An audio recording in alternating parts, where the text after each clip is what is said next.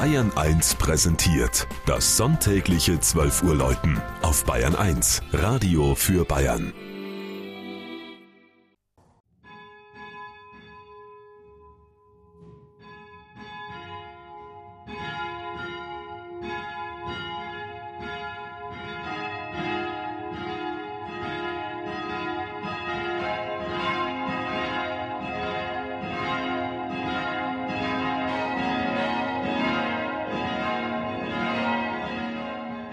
Lippertsgrün in Oberfranken.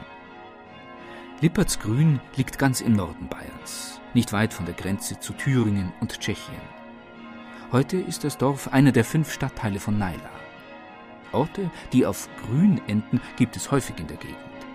Es bedeutet Rodung in einem großen Waldgebiet. In der Mitte der ehemals freien Fläche des Dorfangers steht die hundertfünfzig Jahre alte Friedenseiche. Am Tage der deutschen Wiedervereinigung wurde daneben eine Linde gepflanzt. Der Frankenwald ist heute vor allem als landschaftlich schönes Erholungsgebiet bekannt. In den sechshundert Jahren seiner Vergangenheit hatte der Ort zwar viele Herren, aber keiner wurde so reich, dass er eine Kirche bauen konnte. Und die armen Bewohner, die zumeist als Weber arbeiteten, schon gar nicht. Für das trutzige Gotteshaus, das heute im Dorf steht, haben sich dann aber nach dem Zweiten Weltkrieg die Bewohner von Lippertsgrün engagiert, wie das nur in kleineren geschlossenen Gemeinschaften möglich ist. Zuerst wollte man bescheiden aus Holz bauen, doch dann wählte man einen Stein, der reichlich im nahen Fichtelgebirge vorkommt: Granit.